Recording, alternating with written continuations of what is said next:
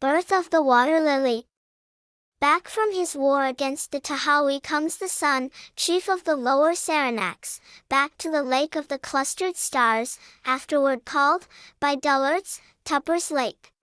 Tall and invincible he comes among his people, boasting of his victories, Indian fashion, and stirring the scalps that hang at his breast.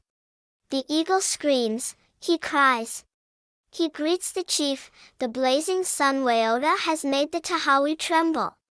They fly from him. Ho, ho! He is the chief.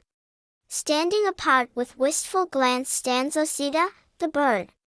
She loves the strong young chief, but she knows that another has his promise, and she dares not hope, yet the chief loves her, and when the feasting is over he follows her footprints to the shore, where he sees her canoe turning the point of an island.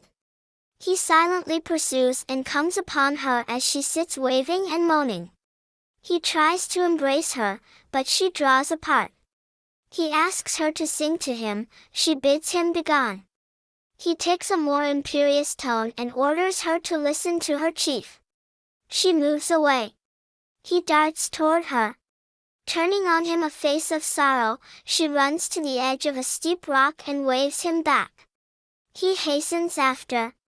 Then she springs and disappears in the deep water. The sun plunges after her and swims with mad strength here and there. He calls. There is no answer. Slowly he returns to the village and tells the people what has happened. The bird's parents are stricken and the sun moans in his sleep. At noon a hunter comes in with strange tidings, flowers are growing on the water. The people go to their canoes and row to the island of elms.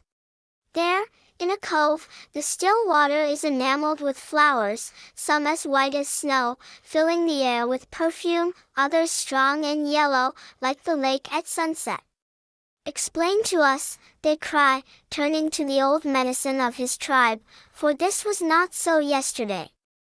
It is our daughter, he answered. These flowers are the form she takes. The white is her purity, the yellow her love. You shall see that her heart will close when the sun sets, and will reopen at his coming. And the young chief went apart and bowed his head.